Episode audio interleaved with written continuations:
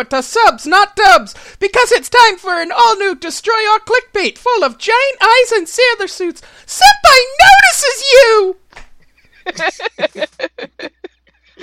I'm Ing, that's Avi, and that is Adam Adamson. And yeah, Adam uh, Chan. we Chan.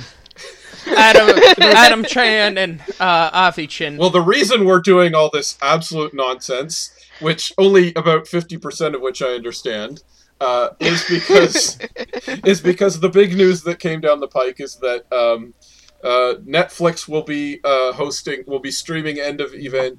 Uh, sorry, uh, Neon Genesis Evangelion, the seminal anime series, uh, in Pretty much. 2019. We're going to jump straight into anime news. Big anime news. Anime news. So yes, Netflix has announced that they're going to be streaming uh, Neon Genesis Evangelion, uh, which Yes, seems to Sega me Genesis Evangelion. Evangelion. excuse me. See, I don't know how to pronounce Ing. it, but Evangelion is uh, something that people seem to like a lot, or at least they care passionately about it. I can't figure out if Uh-huh. they actually like it. Literally, all I know about it is that it's about That- people- That Well, I actually describes its fan base pretty well. Yeah. Well, I just know it's about people climbing into giant robot suits and doing battle with. I don't even know what they do battle with. Do they do battle with each other? Angels. Angels. They're called angels. The robots are called angels, or the things they do No. battle with are called angels? The things they do battle with are called angels. Adam, And- how long do you have? Well, I was saying. It's about the end of the world, Okay, okay? all right. There's a lot of there's a lot of lot of lot of biblical symbolism in this and apparently the creator has gone on record saying that had they known that this series would be more popular in the United States, they wouldn't have put quite so much Christian symbolism in the series, Uh, which says a lot. wait, so they wouldn't have because they thought it was offensive to Americans? Is that what he's saying? I I think I think his initial thought putting in because you actually find this a lot of, in certain 90s anime where they'll just stick random Christian sim- symbolism in because they think it's cool, you know, the the way that some American writers will just suddenly start writing about quote unquote foreign things because they think it's cool, even though they don't really know a whole lot about it. Okay. It's kind of like that, except it's the Japanese version and it's with Christianity. All They right. actually they actually did do this a lot. Sailor Moon has an entire arc about finding the holy items and the Holy Grail and finding the Messiah. That's an entire season of Sailor Moon. Okay. and it's just there. Nobody knows why, but it's there. So it, it it's actually not that surprising that is the case. And so I don't know what they would have done without all of the Christian symbolism that's in the series, but there's a lot of Christian symbolism in the series. Well, Yeah, didn't it I- is very. It is very much the opposite of Orientalism, I guess Occidentalism, where stuff is Yeah. picked because it would be uh, kind of looks cool and exotic Uh-huh. to the culture making it. Oh- for oh my added God. reference, for So added this- reference, there, that's why the title of the series is absolute gibberish. It's Okay. um, mispronunciation slash translation attempting to get a Latin phrase. I see. Neon. Yeah. Well, that. So uh, wait a minute. If it's Occidentalism, is that like how we always joke with the the joke with Daredevil? Is that you know he's attacked by ninjas in the middle of New York, and that the Yep. reverse equivalent of that would be if if somebody was investigating an American company in Tokyo and they were attacked by cowboys. Yes. Yep, basically. Okay, what I love about that is that that's completely plausible in the Mm-hmm. context of Daredevil, since it's the Marvel universe. Right. And Kingpin literally had a group of thugs called the Enforcers that was led by a cowboy Okay. Oh god. with a laser, Oh, that's great. with a taser lasso and everything. That is great. It's fine. You've watched one episode of Samurai Champloo. Yes, okay. exactly. There's my knowledge. There's, that's my info on uh, anime. And I think I saw Robotech once when I was a kid. I think that was on TV once. I used to like Oh, God. Voltron when I was a kid. That was the other anime series. But that's about it for uh, for knowledge of anime series.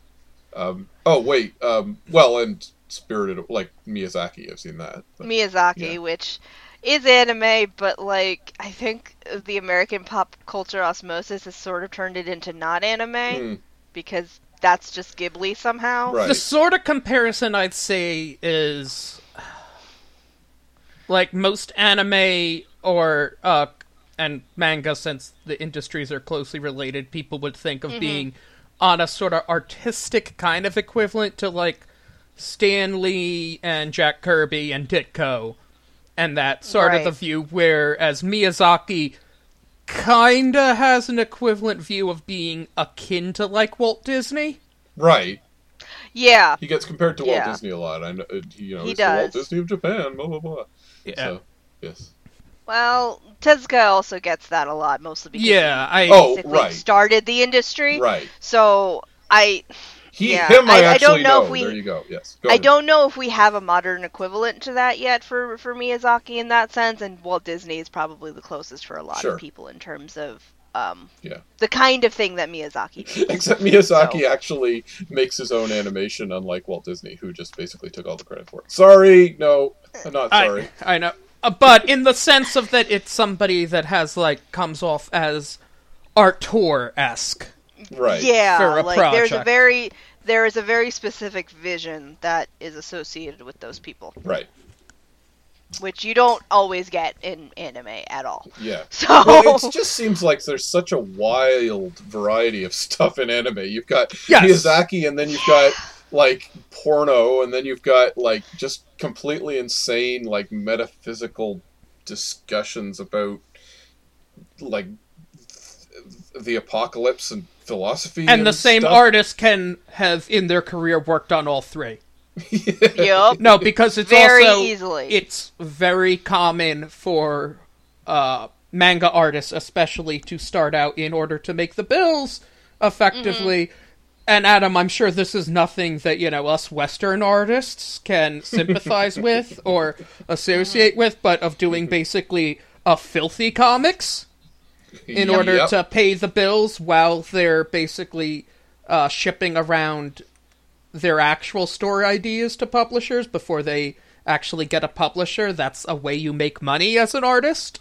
Yeah. Yes. I think I think Clamp, who is still probably one of the most well-known uh, circles of of uh, manga mangaka, um, they they're they're technically independently done. They're not published through any of the big magazines, so it's it's not as though it's impossible for for um, those independent artists artists in Japan at least to rise to that level. It's just you know it takes a lot of work and a constant stream of of work, which is basically what Clamp has been doing since like Hmm. the late 80s.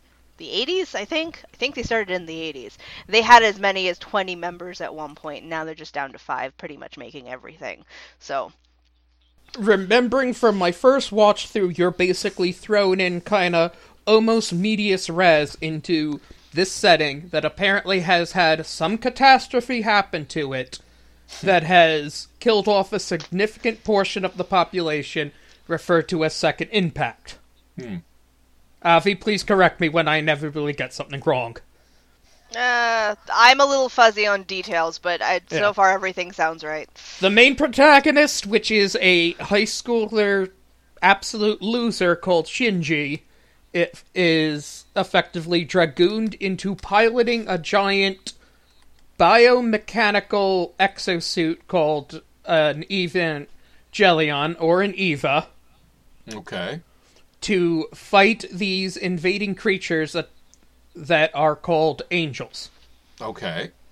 that are protected by some sort of biofield, so conventional weapons are less effective against them. Hence, they need to have a giant robot punch them. Okay. So there's a logic to it. Okay. Now, Yes. you may be asking, why are they getting teenagers to pilot these things? if I remember it correctly, it's because the Evangelions are partially made from the child's mother's ghost or something, and I'm getting immediately Yeah, corrected in chat. It has, it has, it has. well, no, you're not. Um, it has something to do with their date of birth. I know that their date of birth has is a factor in it. Okay. Um, Data yeah. D- Okay, date of birth. This is a slight spoiler. The robot is also. Shinji's robot is also the ghost of his mother, and people need some sort of like Yeah. spiritual or emotional connection to whatever kind of ghost or whatever is making these things Yeah. go, or that they It's- they take a ghost. Okay, you take a ghost and you use it as like an engine block. And people who were close to the ghost in life are able to sync up and Mm-hmm. work they have to- these things. They have to be drift He- compatible. Yes. basically. Okay. That's pu- okay. So that's kind of like the idea that Pacific Rim worked with. Clearly less complex. Right. Yeah. Originally, the Eva was populated by someone called Rei, who we find out later is a clone of Shinji's mother, and they actually tried to bypass getting Shinji to do it because Shinji is not respected by everyone, including his own father, Okay. Yeah. and they just thought, hey, what's closer to someone than their own child? Clearly their own clone.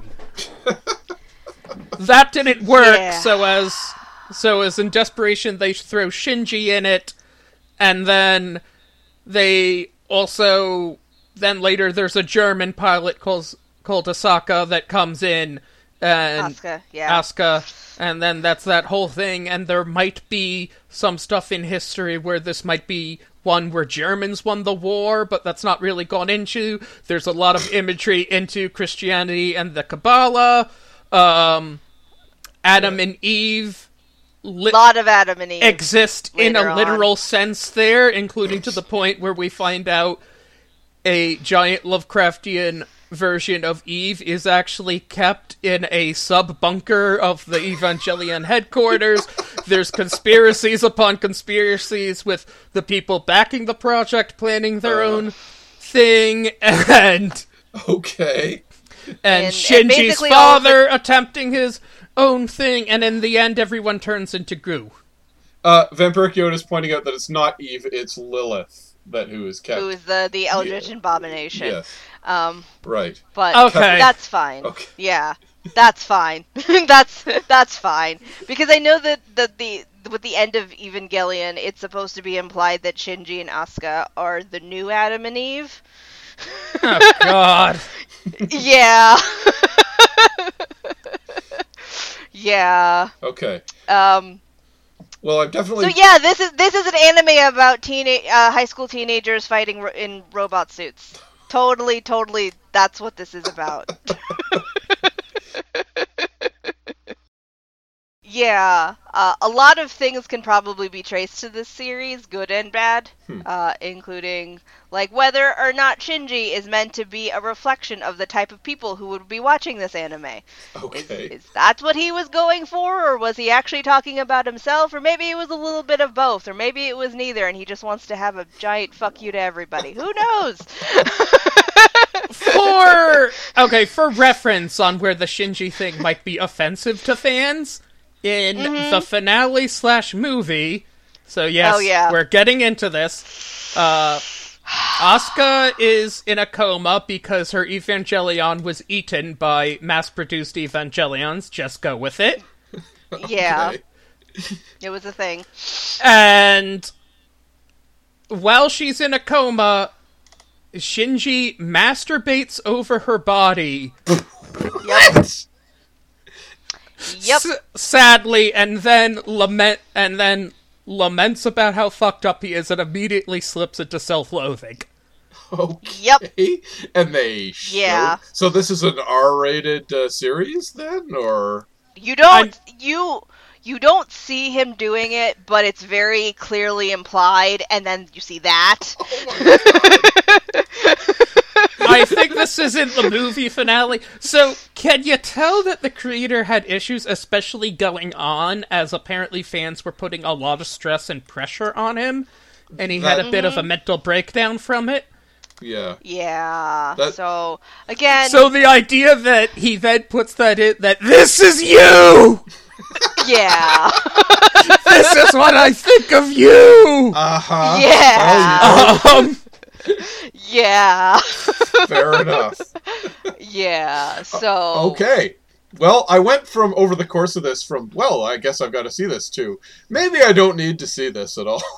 Well, Okay, that's, so- that's the that's the end of Evangelion. That's not a, in the actual series. okay. So this is in the first movie. uh-huh. Um, and then I forget what Evangelion Death True Type Two is.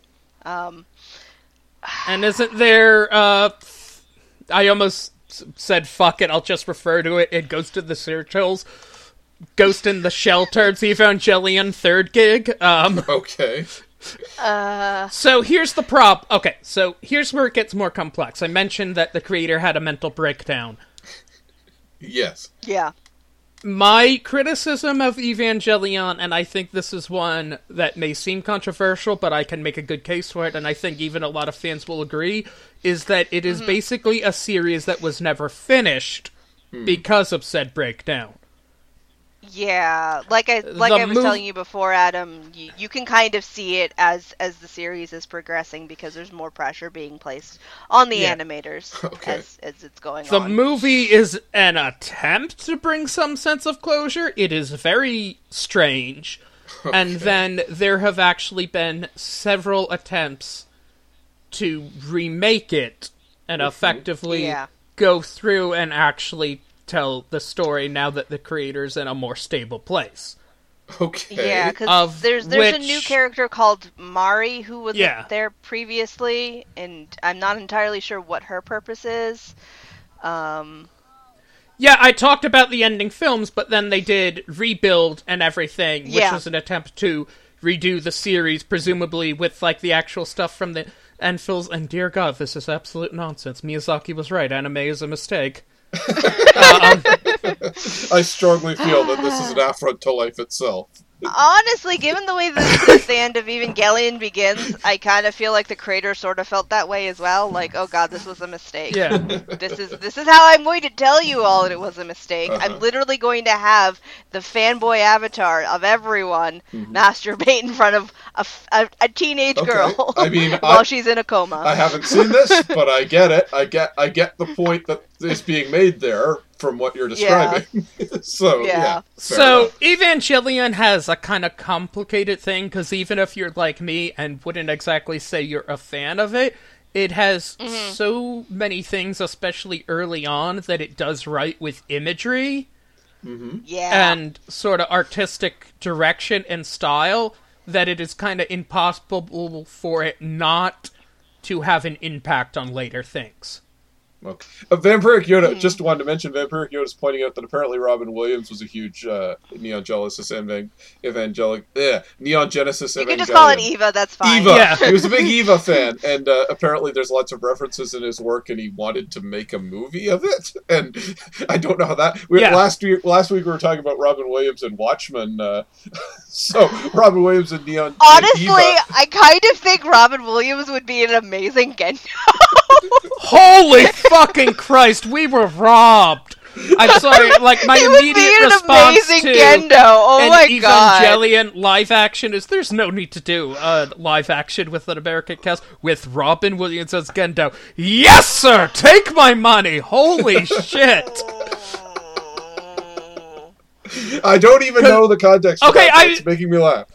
Like I don't know who Gendo is, so I don't. I can't compare him to Robin Gendo Williams, is the guy with the glasses. The guy with the glasses. He's the okay, guy so he's a sinister yeah, he's- overlord guy Yeah. or something. He's yeah, he's he's basically an asshole, but like because like we said before, because Robin Williams as a dramatic actor knows how to do the physicality really well, Uh-huh. he he would just get Gendo so well that it would kind of be perfect. Even if the rest of the film was shit, it would be one of those movies that would be worth it just to watch Robin Williams as Gendo. Yeah, Robin Williams uh, has actually put a lot of anime references into his movies. Right. Um, yeah. I think Yeah, uh, Escaflowne, for example, is referenced Oh, in one of my favorite underrated Robin Williams movies, which is One Hour Photo. right. No, I thought that was also uh, Evangelion that he referenced in that one. But I know I, he, picks up did. he picks up the toy and he says Neon Genesis Evangelion or something. Oh like shit, that. you're right. Yeah, Fuck. but yeah, one hour photo. Damn, I misremembered that it is as an Escaflowne figure. Well, fuck me. Um, Yeah, it's fine. um, it's fine. Yeah, I think that Well, might be a directly one. That movie is. No one else seems to remember it, but I Mm-hmm. absolutely loved it because it's Robin Williams playing a stalker. Right. No, I've seen. I've uh, yeah, Ah. it's a really good movie. It's yeah, it's him. It's Yeah, Robin no, and he does it ta- really well. yeah, it's him doing Taxi Driver basically. Yeah. Oh, okay. Yeah, it's that kind of. There's a there was yeah there was a pseudo. We could have had him for Gendo in the dub. I don't think they could have They probably him, just but- didn't. They, they probably just didn't want to pay for Robin. Williams. No, of course not. I don't think they could afford Robin Williams unless he offered I like I'll do it for free. He might have done it for a reduced rate. It's happened. Under and if they forced him to, he could have done it as a pseudonym too, Yeah, um, for that reduced rate. rate. Well, the Oh, rebuild. for oh, the- even Fuck, yeah, we were robbed. Yeah. It, oh, Fair. Guys, now I really sad miss now. Robin Williams. yeah. Oh, okay. Well, perhaps it's time to move on. What Yeah, should we move to on? dead- Yeah, to? to we dead got turkeys. this. This ended with a bummer. a little bit. So, um, so well- do do we want to talk about animals or Harry Well, let's Potter? talk about the the turkey the, the turkey and then the cow because the cow is more uplifting than the turkey. The turkey is dead. Um, the turkey is random. Let's be fair. I just want. I kind of just want us to then move on to something unrelated. So that's just a sentence that's out there, no context, just Adam saying the turkey and the cow. that's a dead turkey. Never mind. That's all you need to know. Turkey It and was the cow, the new buddy It was on comedy that Adam is pitching to NBC. Turkey and the cow. I mean, the best part about this Good. this this particular article is that we get emails. That's the first sentence. We get emails. and apparently this one was about a mysteriously dead deceased turkey found in the middle of Pennsylvania Avenue on Wednesday morning halfway between White House and the Capitol. Mhm. um it was just a dead turkey that somebody left in the middle of, of Pennsylvania Ap- Avenue, and somebody took a selfie with it, and it had a it had a an entire Reddit thread dedicated to it, and I think Yeah. somebody put up a, a Facebook account and a Twitter account because that's what Okay, you do I on the want- internet. I want to clarify that I think calling it a dead turkey is a bit misleading because this is a better response is it's a raw turkey because Yeah, this but- is a Yeah. fully plucked and prepared Thanksgiving turkey. Yeah. turkey. Yes. Yeah, Yes. it is a Thanksgiving giving turkey that somebody left in the middle of Pennsylvania. And that in and of was itself- not cleaned up for like a week. Yeah. Well, that in itself is not noteworthy. It's the fact that it apparently got a Twitter feed to itself and Uh-huh. became uh, people were breathlessly watching this uh, unfold on social media. I guess I don't know. Yeah, an yeah. entire I mean, Reddit when you have an entire Reddit thread dedicated to Yeah. you, Well, that's like I'm sorry, one sentence that I have to point there is that said that somebody lay down next to the turkey, again, in the middle of the street to take a selfie. And then the next sentence is predictably the turkey got its own Facebook group and Twitter account. No, I, I want to contest that. Predictably is the last term I would use with the phrase the turkey got its own Facebook group. yep. well, I mean, the Black Squirrel in Princeton has has its own Facebook account. Well, in in Now I have to check and see if the Pizza Rat has a Facebook account or if a Graven oh, it Justice has been definitely does. It definitely does. Well, the, in, in Probably has five. everyone loves the pizza rat. There's the pizza rat. There's the coat monkey. Uh, there's the crow with the knife. Um, there's the and crab. then there's the the, raw turkey. smoking crab. Yeah, there's a smoking crab.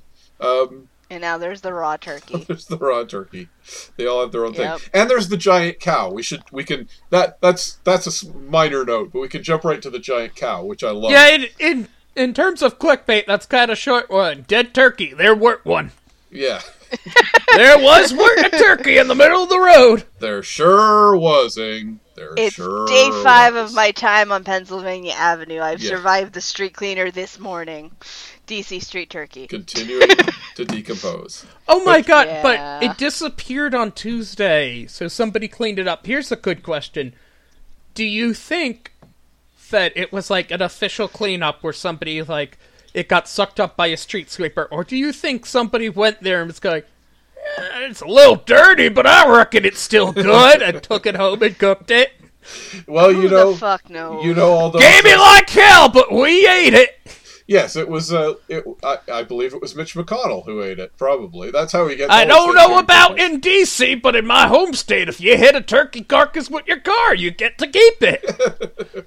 That's how we got all our Thanksgivings back in my home state We would drop of dead. Oregon. Yeah. Sometimes we'd have to do two, three passes through the turkey farm before we hit one that we could claim, but damn it, we did it. Uh, there are wild turkeys, Turkey though. farm. Remember the one time that I was I had to chase a Thanksgiving in my Chevy right through the Confederate cemetery. oh my god. Hit a gravestone, busted up my bumper Just real one? damn good. Never did catch that turkey. He's still out there taunting me. That turkey from the Confederate graveyard. He goes, mm-hmm. at night I can hear his haunting cry.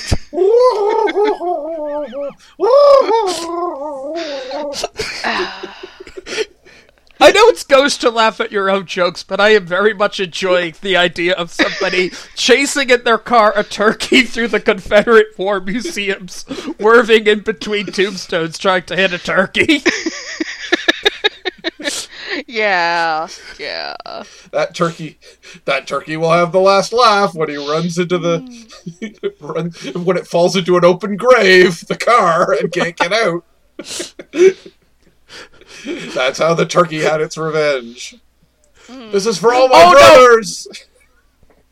Oh no, then it ends with the turkey stuck in the open grave, and the guy has his car, like, after getting it in reverse, like, all banged up with the bumper, but it's aimed right at the empty grave, and then it's just a game of cat and mouse waiting to see who will give up first. He can't get the turkey while it's in the hole, but if the turkey flies out of the hole, it's dead, and then it has, and they just have to wait to see who will blink first. It's, if you forgive the term, a game of chicken.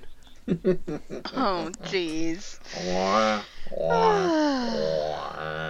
Now on, on to cows. On to cows.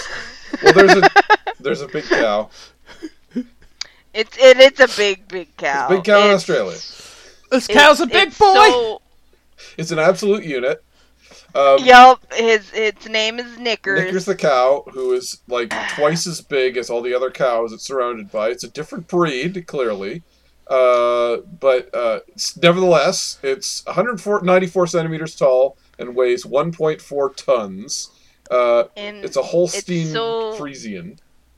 it's so big that they can't put it through the processing facility. Right. So they're gonna, so they're gonna keep it forever until it dies of natural causes. It's going to become a tourist cow, a, tu- a monument, a tourist monument to this one farm. hmm It is a little insane how much bigger this cow is than all the other cows. Yeah, just just looking at the picture of it next to other cows, it's like Yeah.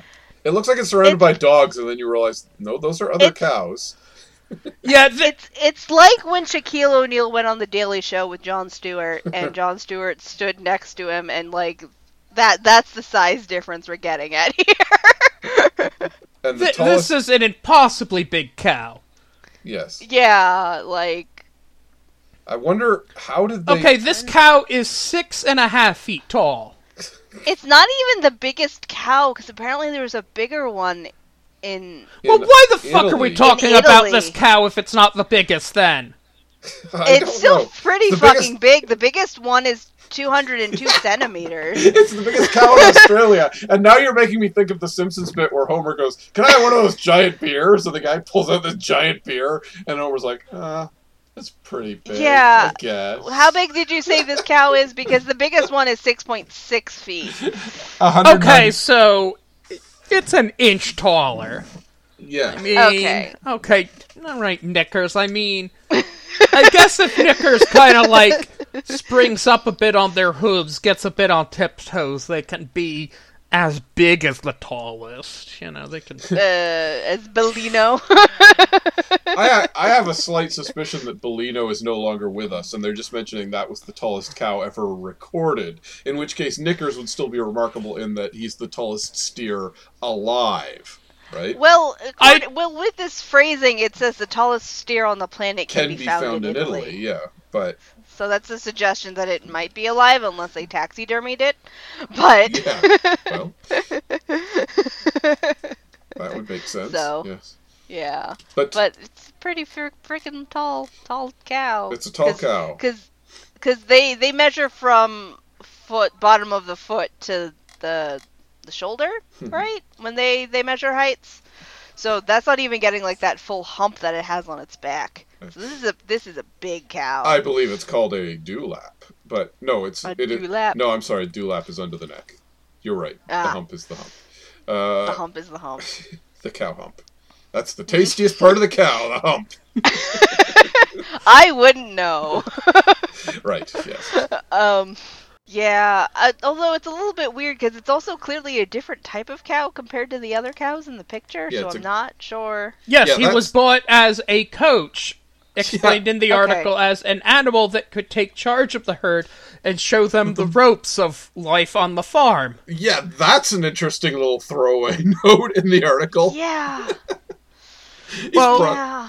Yeah, cow- cows are social animals. They herd there, so if you're getting like a herd of cows, it's good to have an established one to uh-huh. basically end up as the herd leader and like be all like, "Follow me, cows. This is how we herd around here. Let me show you where the how we. ca- this is how this we is how we cow." Come on, cows. this- Let me show you how to cow. You've all completed your in processing packet. You've seen the video from HR. Okay, I'll give you some hooks on trading now. this green Uh-huh, stuff and here here. are all the safety regulations you need to know. This Yeah. green That stuff won't here, this is grass. We eat, you'll be eating it up to 14 hours a day. Uh, that's pretty much it. That's that's the job right there. And this concludes our tour. Uh, go make some cow patties out there. Yeah. That does remind me of the Far Side cartoon that I was cracking up with the cow just suddenly lifting its head and going, "Wait a minute, this is grass. We've all been eating grass."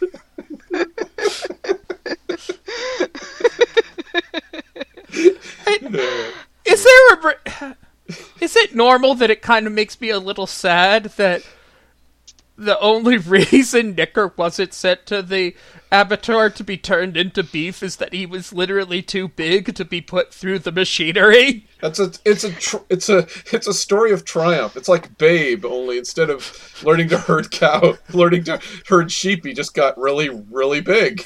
It's like Charlotte's I mean- Web. Oh, instead of Charlotte, you know, putting in a good word for him, Babe just got so diesel that he beat up the farmer.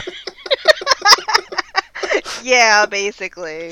Babe Pretty two, much. the revenge. Babe three. Yeah. Yeah.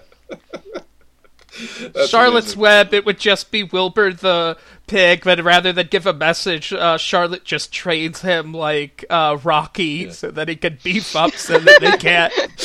And there's clearly a scene in a fridge where he beats a Wait. giant piece of meat. Yeah, well, wait. What does the cow punch? And then to they just look. beating up the farmer. Does the cow beat up a dead human body? Is that is that what he refers I to? so. No, no, oh, okay. No, here what happens. It just has like the the cow waited politely with his little boxing hooves on, and you see like three people like stereotypically dressed as Italian gangsters leave, nod to the cow, and then when they go in, there's a guy hung up on a fish hook there that the cow starts boxing on. He wa- he wandered into Goodfellas. Yeah. Yeah. Oh my god. Uh, Hey, speaking of Charlotte's Web, how different would that movie and book have gone if instead of like some pig, Charlotte had instead written it the message, I am the Lord thy God, you will listen and obey?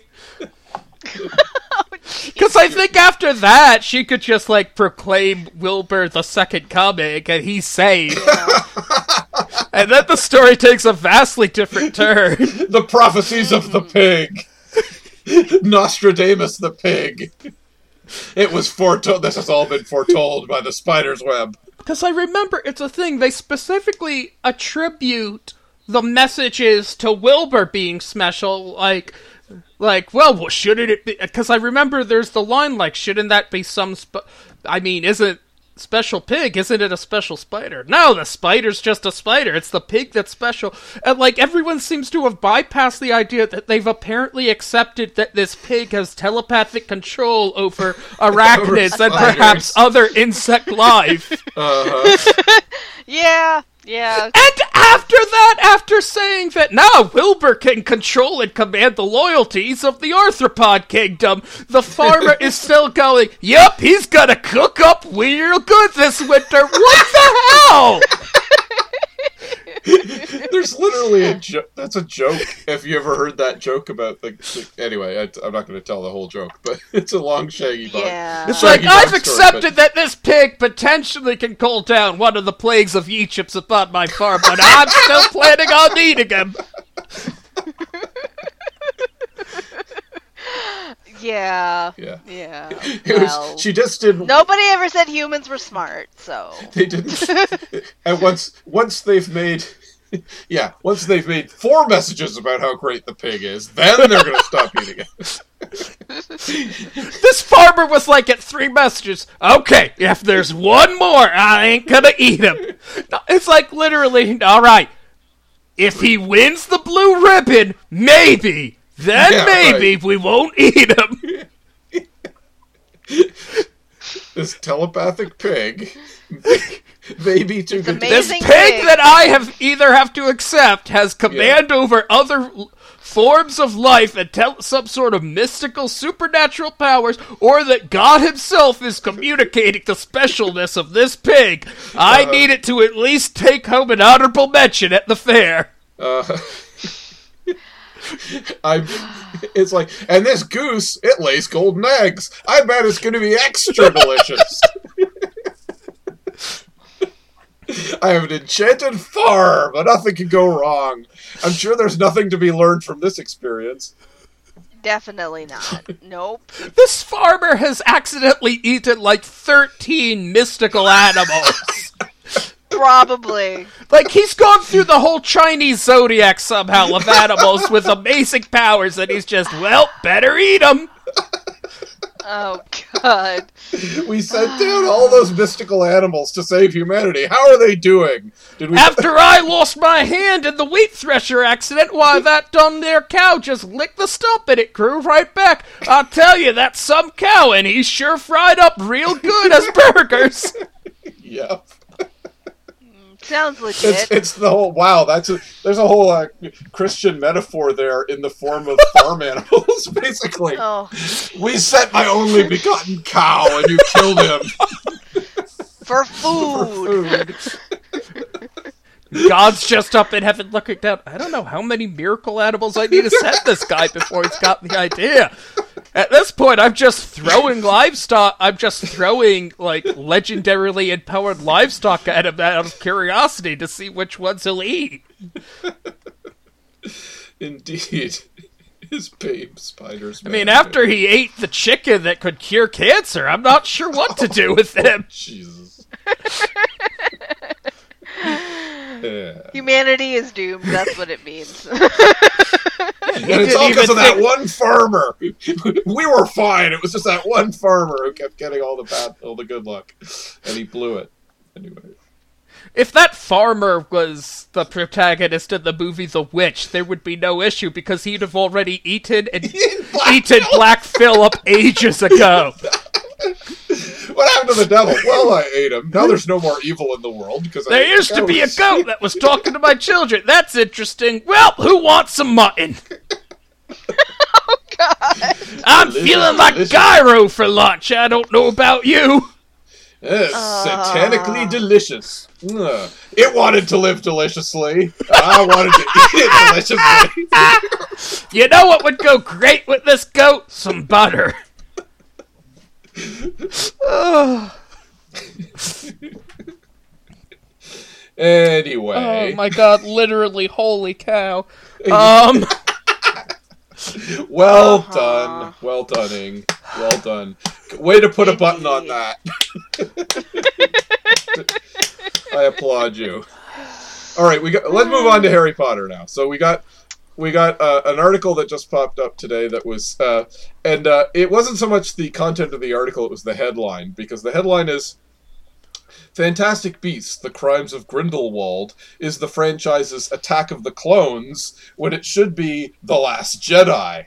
And as soon as I saw that, I was laughing my head off because, and sure enough, there were a million responses to this guy going, "Oh, this guy thinks the Last Jedi is good. Well, I can safely ignore his opinion." because of course, the Last Jedi has become this enormous flashpoint uh, for weirdo internet losers. the other Pretty kind, much. not not the good kind like us, but the bad kind of weirdo. Internet Also, I just want to point out that, uh, boy, that headline is like some real life Darmok shit, isn't it? oh yeah, it's super fucking long. Because, no, it's like just like realize that, you know, I understand what that headline is saying exactly. Uh-huh. Anybody Yep. outside of our culture would just go, What the hell? What are you If talking aliens about? saw that, they would not understand what's going on. It's some real crimes. Darmok and Jalad thing. Grindelwald, Yeah. his crimes when the clones attacked. Dude, Johnny Depp looks like he should be the villain on a Frozen on Ice adaptation. He- well, yeah, but also he's he technically should be because He already- he's Wizard Hitler. Yeah. He's he's Or the of- early edition of Wizard Hitler. Or, of course, you know, uh, to use the more concise and appropriate term, Whitler. Uh huh. Whitler. Whitler. He's the he's the first Whitler, and Voldemort is the second Whitler, Hitzard. according to this to this to this franchise. So like he's supposed to look evil, but it's it. Well, yeah. he looks like Johnny Depp, who is evil in real life, so that kind of Oh settled yes, that. that that is true. He That is doesn't. true. This is gonna sound really weird. He doesn't look like a Harry Potter character to me. No, like I said, he looks he- like an anime character. or yeah, he looks like he should be the villain of like some Disney on Ice mm. adaptation. Okay. Yeah, yeah. Like this is the pick that you get for like this is somebody who's plotting to kill Mickey Mouse there, and we need all the Disney stars to come out and sing their best musical numbers choreographed on ice to defeat him. Like he's the secret boss of Kingdom Hearts or something, right? I, That's what he looks like. I, I'm occasionally tempted when I'm scrolling past Netflix because they have that Fantastic Beasts movie on there.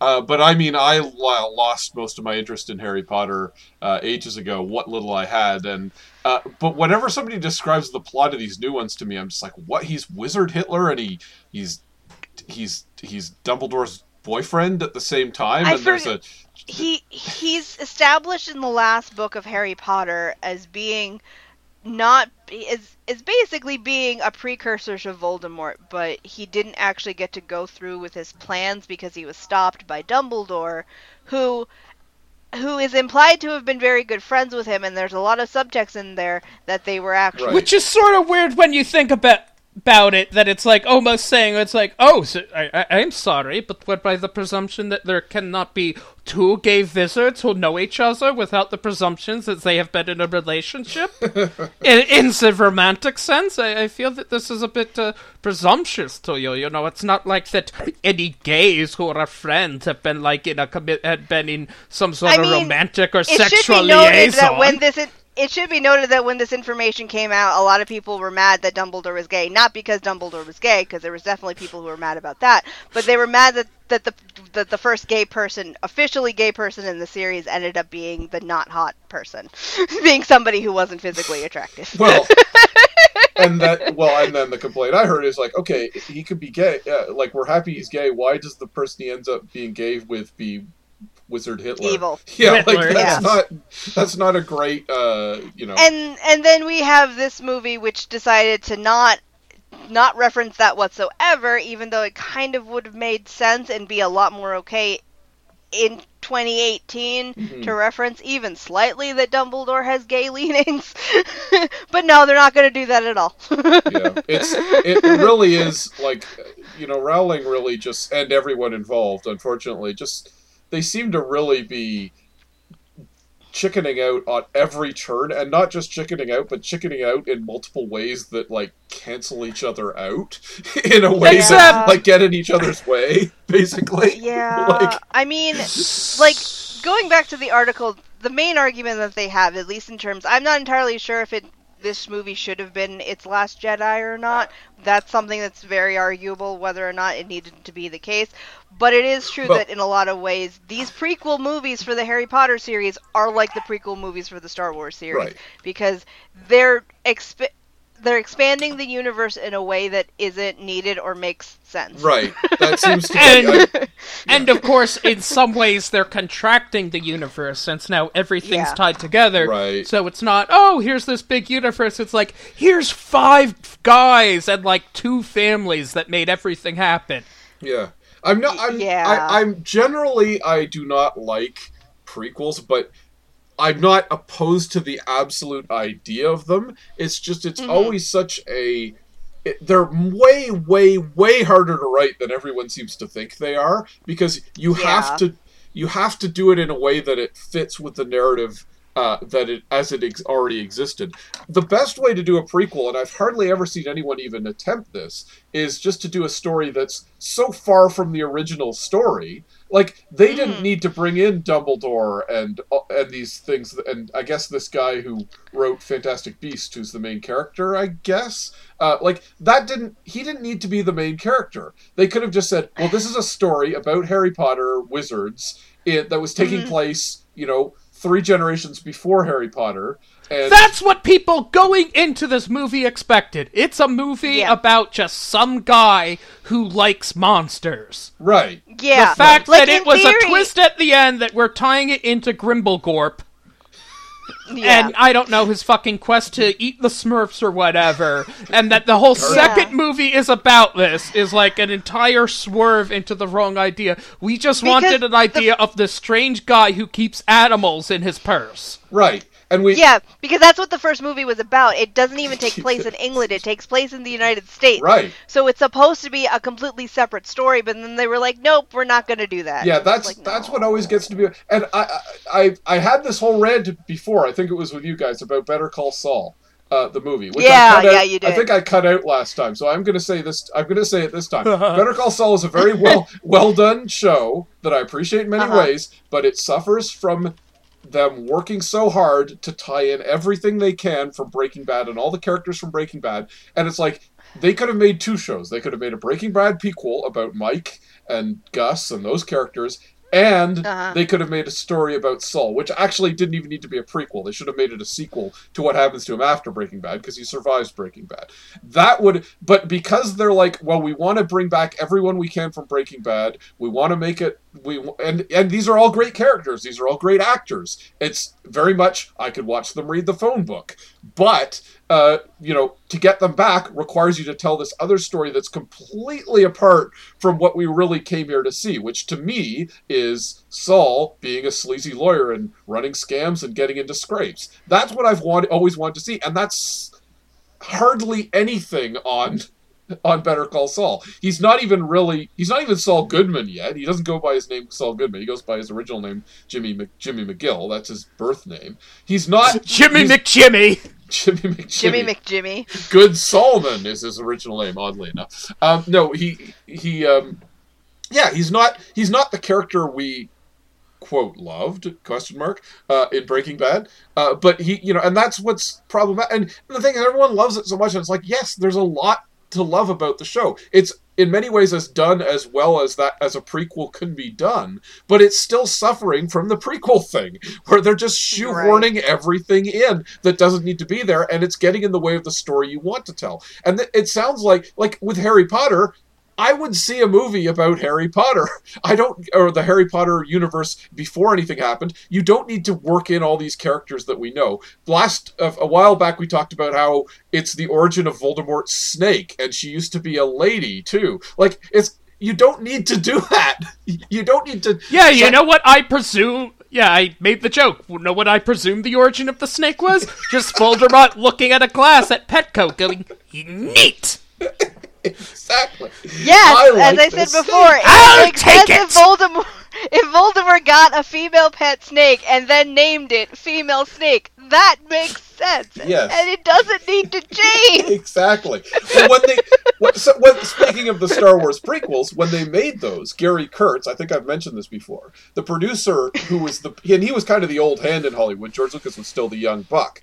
But once Star Wars was a hit, um, Gary and George started saying, Lucas started saying, yeah, I want to do prequels. Star Wars is episode four. I want to do episodes one through three someday. And Gary Kurtz was saying, okay, that's great.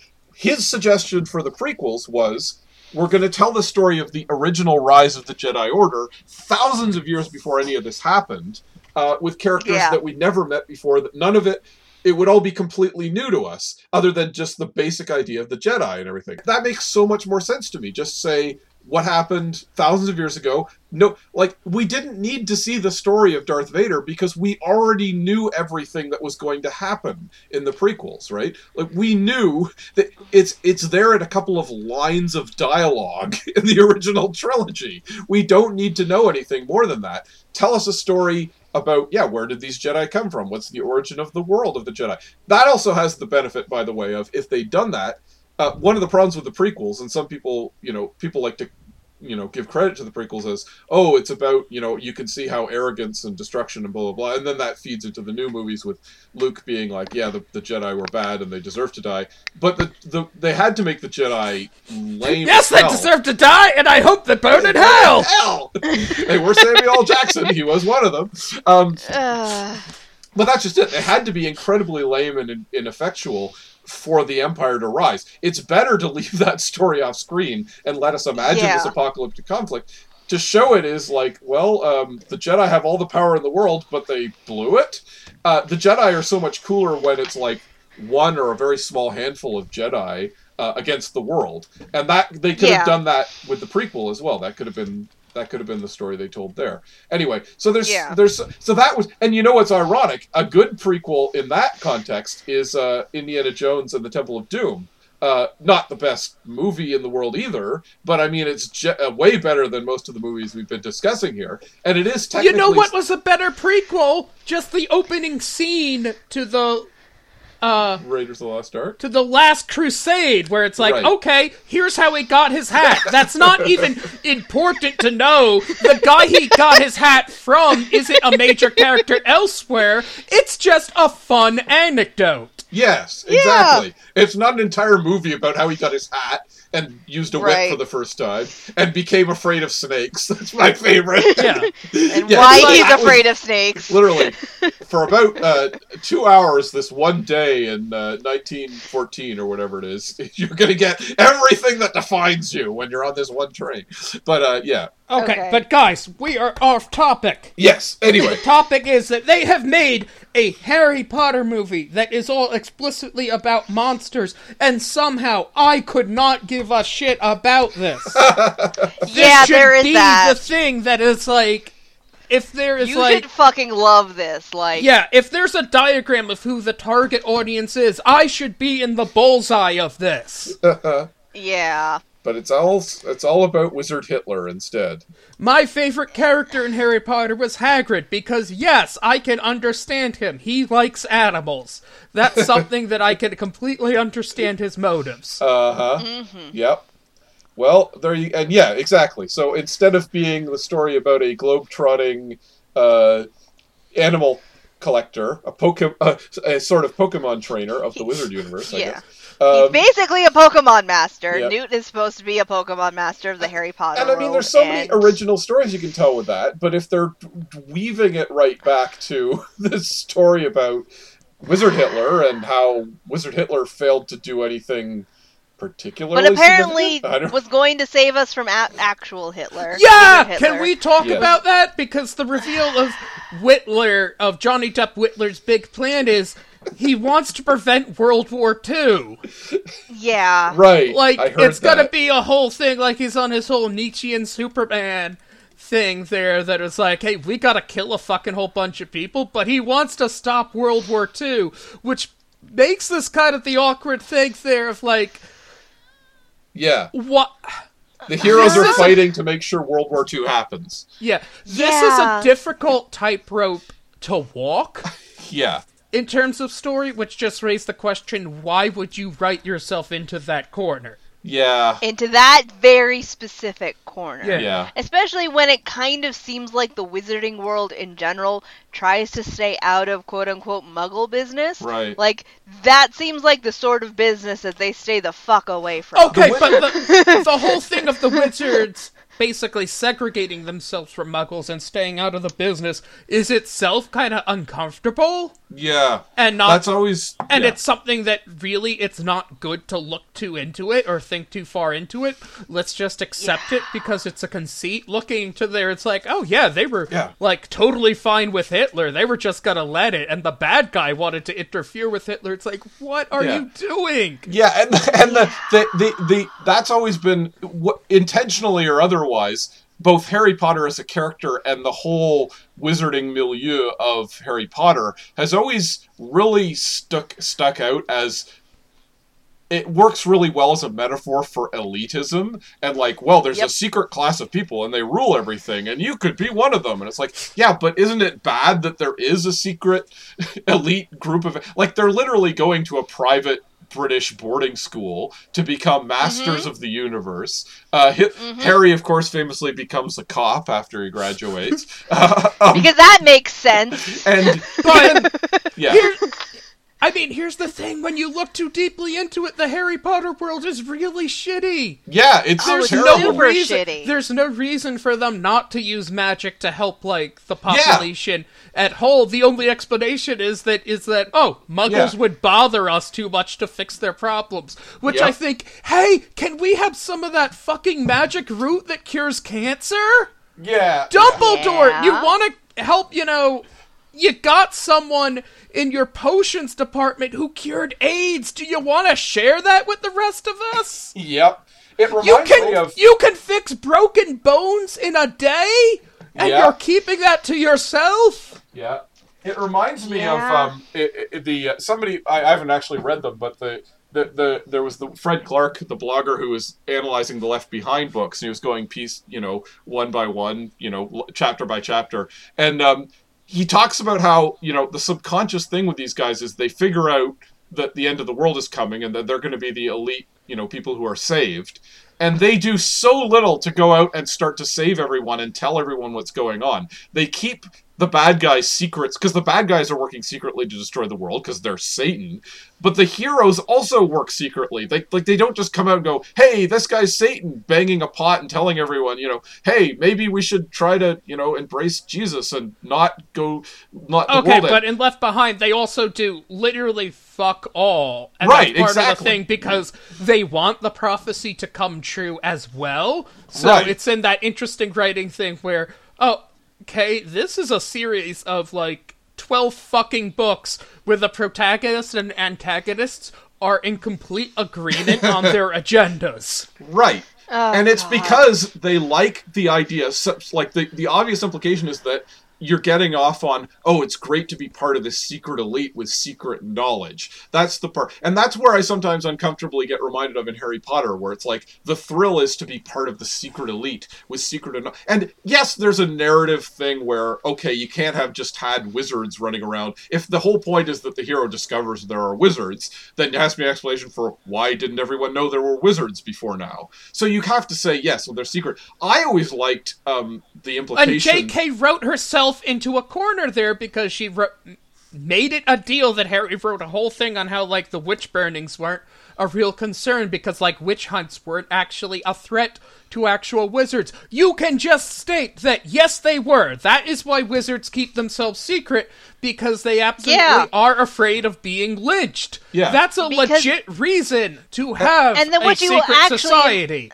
yeah And then when you actually imply that, that means that the witch trials killed innocent people, which the wizards and witches could have helped. right Yeah. Yeah. Like, like you actually just make them look more like dicks. Yeah. I, well, I, I liked how they characterized. I think it's Ron's dad, who's he's the you know he. Well, I guess he's Yeah. the minister of Muggle studies, but he it comes off as like, well, look at these Muggles, and he's the expert on Muggles, and he still doesn't really get them because they they're so far apart from Muggles that they don't understand them very well, and that which And which he's doesn't. still better at this because he at least acknowledges that they're not sitting around picking their nose all the time, as apparently Right. everyone Right. else believes. well, if everyone yeah, had been that, like that, they if it- have that they have interesting technology and cultural Right. things that happen that don't occur within right. the wizarding world. Yeah, if they if they had characterized Yeah, it he's that the way, guy it would going be more around. forgivable. Hey, we're still using parchments and fucking quills. The Muggles have this concept called a bic. Yeah, Maybe we want to get the fuck on that. It doesn't Right. require any magic or any electricity. We just fucking put ink inside a cylinder rather than use a fucking quail feather. yeah, Yeah. Well, that's but that's that is a good characterization because that does excuse. If that had been consistent, it would have actually taken care of a lot of it. It's like, well, it's not that they mean us poor or mean us ill or don't bother to help us. It's just they really don't get us. They're so far apart from us that they're still using quill Yeah. pens they don't understand. That would have worked. But of course, then you've got like Hermione, whose parents are literally Muggles, and Harry, who was raised by Muggles, and it's like uh, apparently there's a whole bunch of them living with Muggles all the time, so they can't really be that separate from Muggles that they don't get them in, to this degree. I right? mean- so I mean, truth be told, and I told this to another group of people, but basically, if you take all of the the major characters from Harry Potter, maybe except for maybe the adults because they all have their own issues, but definitely all the teenage characters, they're all little shits except for two, and the two are Luna and Neville. All the rest of them are little shits. I kind of like I kind of like Hermione, but yeah. Uh, yeah. Even of the- Hermione has her moments of being a little shit. Well, the only Hermione's ones the that only one who really goes- don't. Hermione's the only one who goes, "Hey, should we be keeping slaves? Is that a thing we should be doing?" like like are we supposed to really keep these thing these these beings as slaves yeah like i understand it's like their thing but like are we supposed to be doing that yes, right.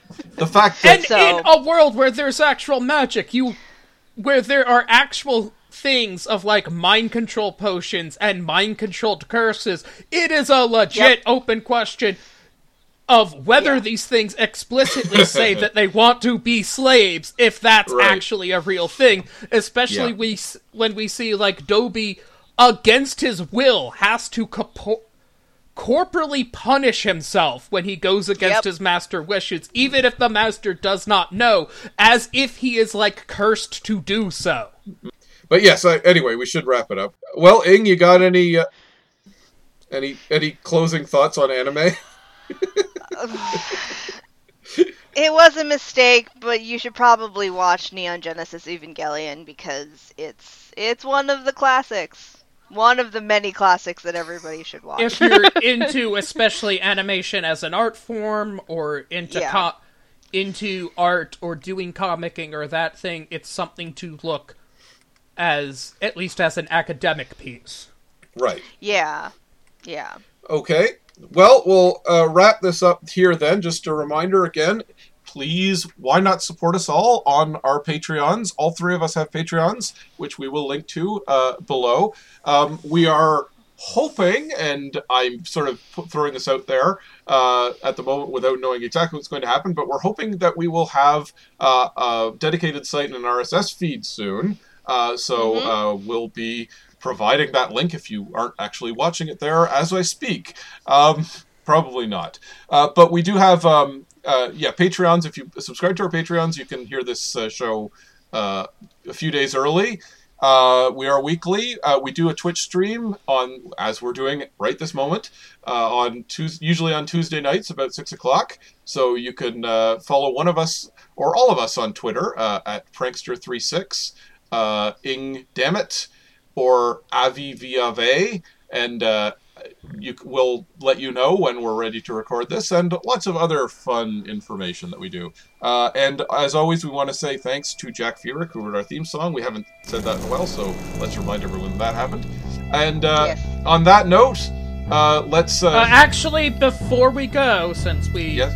did it before we probably we do have a pour one out for for the passing of uh, Stephen Hillenburg oh yes, oh that's right Yes. Pour one out for Stephen Hillenburg, who died.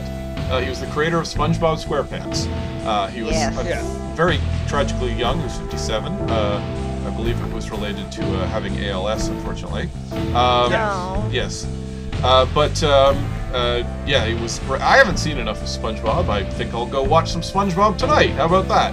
Um, Yeah. At the very least, everyone should watch season one of SpongeBob. Which se- After that, it's it's, Yeah. it's a little touch and go, but definitely watch season one of SpongeBob. SpongeBob. Yes. And the movie. Really? Okay. And the movie, yeah. Because what happened is they did season one, and then they were contracted to do the movie, so the writing kind of dipped after season one Oh. because they were using all the good stuff for them. Oh. Wow, it's that fast? They did season one and did Season one's really long though. Yeah. Oh, Yeah. it's one of yes, it's a cartoon show, and they'd always do like 80 episodes Yeah. for the first season. Yeah. Right. Right, right. Yeah. Yeah. Check. Well, okay, let's all invo- enjoy this. The sponge with the pants that are square, uh, And a pineapple under the sea. and a pineapple under the sea. So good night to all of you living in a pineapple under the sea, and uh, we'll see you next week on Destroy All Clickbait. Good night, everyone. Bye. Bye. Senpai noticed me.